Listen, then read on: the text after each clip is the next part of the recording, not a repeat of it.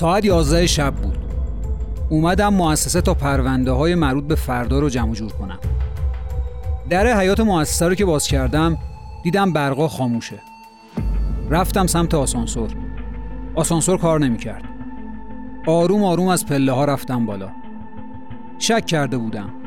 نمی‌دونستم چه اتفاقی افتاده. وقتی رسیدم طبقه دوم در شیشه‌ای باز بود و قفل در چوبی شکسته بود.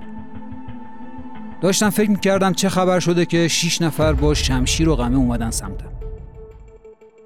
الان بعد از گذشت یه سال از اون ماجرا هنوز سردی شمشیر رو روی گردنم حس می‌کنم. سلام. من سید محمد صادقی وکیل دعاوی کیفری و تو این داستان قربانی یه سرقت مسلحانه و گروگانگیری هستم. تو پادکست دادپویان داستانای جنایی رو برای شما تعریف می‌کنیم که توی کشور ایران اتفاق افتاده. ولی این قسمت می‌خوام یه سرقت مسلحانه ای که من خودم باش درگیر بودم و براتون تعریف کنم. خیلی حال و هوای عجیبی بود. نمی‌دونستم باید چیکار کنم. طبیعی بود. باید سکوت می‌کردم و گوش می‌دادم تا ببینم قرار چه اتفاقی میفته دم در مؤسسه شیش نفر سیاه پوش با نقاب و ماسک و چراغ قوه اومدن سمتم. یه شمشیر یه متری هم گذاشتم بیخ گردنم و گفتن که باید ساکت باشم. بهتون یه توصیه بکنم. اگر خدایی نکرده با سارق مسلح درگیر شدید اصلا مقاومتی نکنید. چون هر آن احتمال داره با یه ضربه چاقو کار از کار بگذره. خلاصه دزدای احتمالی ما رو بردن داخل و موبایل و وسایلمو گرفتن. و همش هم هی تهدید می‌کردن که ساکت باشم وگرنه با همین شمشیر گردنمو می‌برن. داخل ساختمون خیلی تاریک بود. همه چی هم به هم ریخته بود معلوم بود. پامون همش هی گیر می‌کرد به یه جایی و تلو تلو میخوردیم. منو با تهدید بردن طبقه بالا و اونجا هم با در شکسته واحد بالاییمون روبرو شدم. منو کردن توی اتاق و گاف صندوقی که اوورده بودم وسط اتاق و انداختن روی زمین و یه صدای عجیبی توی ساختمون پیچید. معلوم بود من وسط کارشون رسیدم. کارشون رو خراب کرده بودم. ولی کاری به این کارا نداشتم. منو بردن تو اتاق و یه نفرم گذاشتم بالا سرم و با شمشیر تهدیدم می‌کردن که ساکت باشم. بعدم با اره آهنبار اومدن. خیلی ساده. لولاهای گاف صندوق رو بریدن و وسایلش رو میریختن بیرون. تا اینکه اون چیزی که دنبالشن رو پیدا کنن. صداشون هم دائم میومد یکی می‌گفت پیدا کردی اون یکی هم می‌گفت نه هنوز پیدا نکردم. و این مکالمه مدام تکرار می‌شد. کارشون که تو اون طبقه تموم شد منو بردن طبقه چهارم و بعدم طبقه پنجم. من یه گوشه نگه می داشتن و شروع می‌کردن گاف صندوقا رو بریدن و باز کردن و وسایلش رو هم ریختن. بعدم طبقه اول و دوم. این کار رو چند بار تکرار کردن تا نفهمم توی کدوم طبقه دارن چیکار می‌کنن. خیلی تاریک بود هیچ چیزی معلوم نبود. یه ساعت و نیم این ماجرا طول کشید و من وسط یه سرقت گروگان گرفته شده بودم. ساختمون تاریک بود و یه شمشیری که تهدیدم می‌کرد هی تو چشم برق می‌زد. و نور چراغ که دائم اینور اونور می‌رفت و بعضی موقع مینداختن تو چشم که نتونم اطرافو ببینم. و وقتی هم حرف می‌زدم سری تهدیدم می‌کردن. خلاصه کل ساختمون رو وارسی کردن و بعدم که کار تموم شد موبایل رو دادم به هم و گفتن اگر می‌خوای کاری بکنی ده دقیقه دیگه انجام بده. ما که از اینجا خارج شدیم بعد می‌تونیم به پلیس زنگ بزنی و گزارش هم بدیم. وقتی رفتن دفتر رو بررسی کردم. چیزی که برده بودن یه دوربین فیلمبرداری بود که گرفته بودیم برای مؤسسه که فیلم تهیه کنیم. و یه اتکلون که از روی میز من برده بودن. تازه خریده بودم. خیلی هم دوستش داشتم. خلاصه دقیقه های عجیبی گذشت و من فقط باید تمکین می‌کردم. تو این یکی دو ساعت سرقت مسلحانه داشتم به این فکر می‌کردم که من یکی دو ساعت با این افراد درگیر بودم و هیچ کس تو خیابون حتی اینو نمی‌فهمید.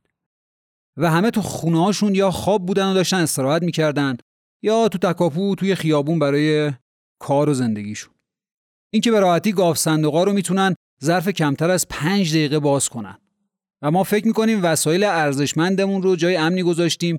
قافل از اینکه یه دزد بدون هیچ محدودیتی وارد خونمون میشه در ضد سرقت رو باز می‌کنه با اره یا دیلم گاف صندوق رو تخریب می‌کنه و وسایلش رو می‌بره. هیچ راهی هم برای فرار از این سرقت وجود نداره و الان می‌فهمم که چقدر راحت سرقت اتفاق میفته و چرا خیلی از سارقین ما پیدا نمیشن. فردای اون روز یعنی 25 اسفند ماه بود. رفتم کلانتری و پرونده رو پیگیری کردم. به یه دلایل امنیتی که گفتنش خیلی هم اینجا لازم نیست پرونده قابل پیگیری نبود. خلاصه نتونستیم شکایت درست درمونی بکنیم نه سرقت نه تخریب.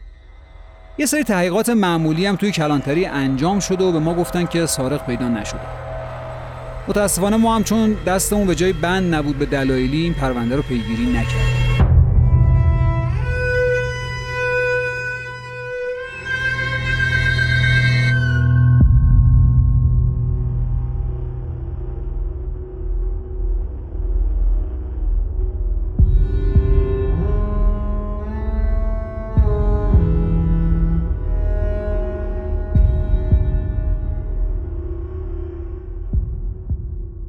این داستان علاوه بر اینکه برای من خیلی وحشتناک بود خیلی هم آموزنده بود. و حالا می‌فهمیم به عنوان وکیل چطور باید به سرقت نگاه کنیم. چرا این داستان رو براتون تعریف کردم؟ به خاطر اینکه الان اواخر اسفند و خیلی از جرائم مخصوصا جرم سرقت تو این زمان اتفاق میفته یواش یواش داریم جمع می‌کنیم وسایلمون رو میریم مسافرت و در قفل می‌کنیم و فکر می‌کنیم که با قفل کردن در و یا گذاشتن وسایلمون تو گاف صندوق دیگه همه چی امنه و هیچ اتفاقی نمیفته. یه مستندیه به نام خونه رو. بهتون توصیه می‌کنم حتما ببینید. داستان در مورد سارقینی که از خونه ها بالا میرن و سرقت می‌کنن. یکیشون تعریف می‌کنه میگه یه مدل از سرقت هایی که انجام میدیم اینه که از حیات خونه میریم بالا و از توی تراس وارد خونه میشیم. در تراس هم دیدید دیگه. اصولا دو جدار و خیلی هم راحت باز میشه و با یه ضربه ممکنه اصلا بشکنه. اون دوست تعریف می‌کنه میگه ما اینجوری وارد خونه میشیم. اصولا هم طبقات دوم و سوم به بالا رو سرقت می‌کنیم. طبقه اول رو سرقت نمی‌کنیم. برای من خیلی عجیب بود که چجوری از حیات خونه از دیواره ساختمون بالا میرم و وارد تراس میشم. اگه از یه سارق نمیشنیدم حتما باور نمی‌کردم. ولی چیزی که من می‌فهمم اینه که هیچ وقت خونه ما امن نیست. ولی چند تا نکته رو بذارید بهتون گوش زد کنم چون آخرای اسفند و مطمئنا شما توی این روزا با موضوع سرقت درگیر میشید.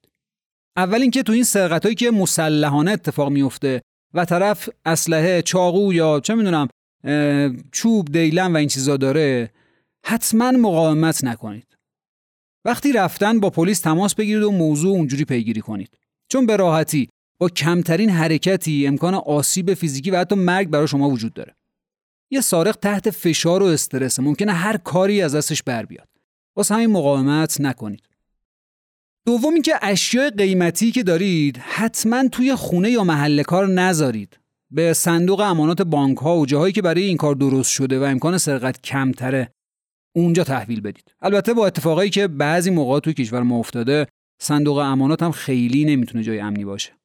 ولی قاعدتا از خونه باید بهتر باشه. البته اگه مجبور بذارید توی خونه یا محل کار حتما برای خونه دزدگیر و دوربینم بذارید. که موقع سرقت حداقل معلوم بشه که چه کسی سرقت کرده یا مدل سرقت چجوری بوده.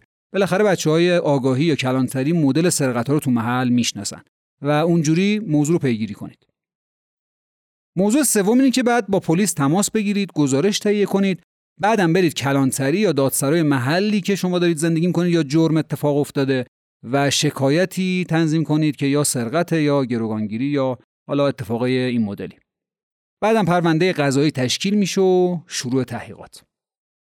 یه اتفاق دیگه ای ممکنه تو این روزای عید برامون پیش بیاد. اونم تصادفایی که تو جاده یا تو شهرهای مختلف که رفتیم برامون ممکنه پیش بیاد. میرید مسافرت رو توی جاده یا توی شهر مقصد با یه ماشین تصادف می‌کنید. احتمالا فکر می‌کنید دادگاه تعطیلن و هیچ کاری نمیشه کرد. احتمالا مشکل دارید و نمی‌دونید چیکار کنید. نه اینطوری نیست. پلیس هیچ وقت تعطیل نیست. همیشه می‌تونید با پلیس تماس بگیرید و یه گزارش تهیه کنید. گزارش که تهیه کردید بعدا می‌تونید اقدامات بعدیتون رو حتی بعد از تعطیلات انجام بدید. حالا یا مراجعه کنید به بیمه مثلا یا برید شورای حل اختلاف یا دادگاه یا هر جایی که ممکنه و خسارتتون رو بگیرید. اتفاق دیگه ای که ممکنه این روزا براتون پیش بیاد بحثا و دعواهایی که توی مسافرت اتفاق میفته رفتید توی شهر دیگه ای و اونجا خدایی نکرده درگیری پیش میاد برای شما. اولین توصیه من اینه که موقع دعوا فرار کنید. هیچ وقت خودتون رو درگیر نکنید.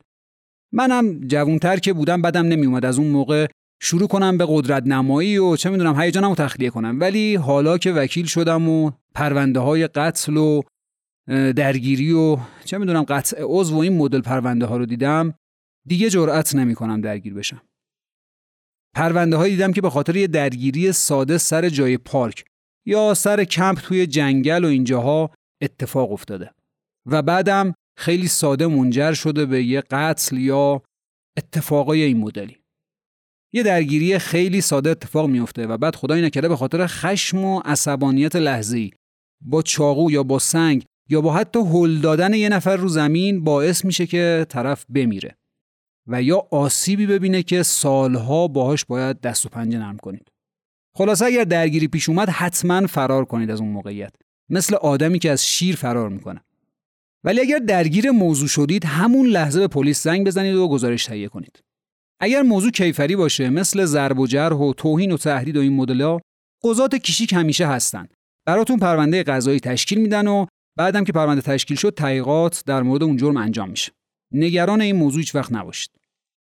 هر اتفاق دیگه ای هم که توی این روزا برای شما پیش بیاد اولین کار اینه که شما تهیه یک گزارش بکنید توسط پلیس یا حالا کارشناسی که مربوط به اون پرونده است. صحنه جرم هم حفظ بکنید و با موبایلتون عکس بگیرید. خیلی وقتا همین عکسا برای ما میشه یه سند و مدرک که توی دادگاه ارائه میدیم. سال 1401 تموم شد. امسال شاید بهترین سال زندگی من بود. برای اینکه توی امسال پادکست دادپویان راه اندازی شد و من با شما دوستای مخاطبای عزیز آشنا شدم. امیدوارم که امسال سال خوبی برای شما بوده باشه و سال 1402 هم بهترین سال زندگیتون تا امروز باشه. سال 1402 ما اتفاقای جذابی رو برای شما توی پادکست رقم زدیم. سایت پادکست دادپویان هم طراحی و آماده شده و شما می‌تونید به سایت مراجعه کنید به نام legalpodcast.vip و قسمت های مختلف پادکست رو اونجا پیگیری کنید. سال 1402 ما با توان بیشتری حتما این پادکست رو پیگیری می‌کنیم. داستانهای جذاب زیادی براتون طراحی کردیم و نوشتیم که تو سال جدید براتون روایت می‌کنیم. اطلاعات پرونده هامون هم دقیق و کامل توی سایت لگال پادکست وی آی پی می‌ذاریم که شما بتونید از اون طریق اطلاعات کاملی در مورد پرونده ها به دست بیارید. حتی دادنامه هایی که صادر شده رأیایی که دادگاه دادن رو هم اونجا گذاشتیم. و اسناد و مدارک پرونده ها صدا تصویری که وجود داره رو هم می‌تونید اونجا ببینید. خیلی به نظر من جذاب این اطلاعاتی که ما توی سایتمون گذاشتیم.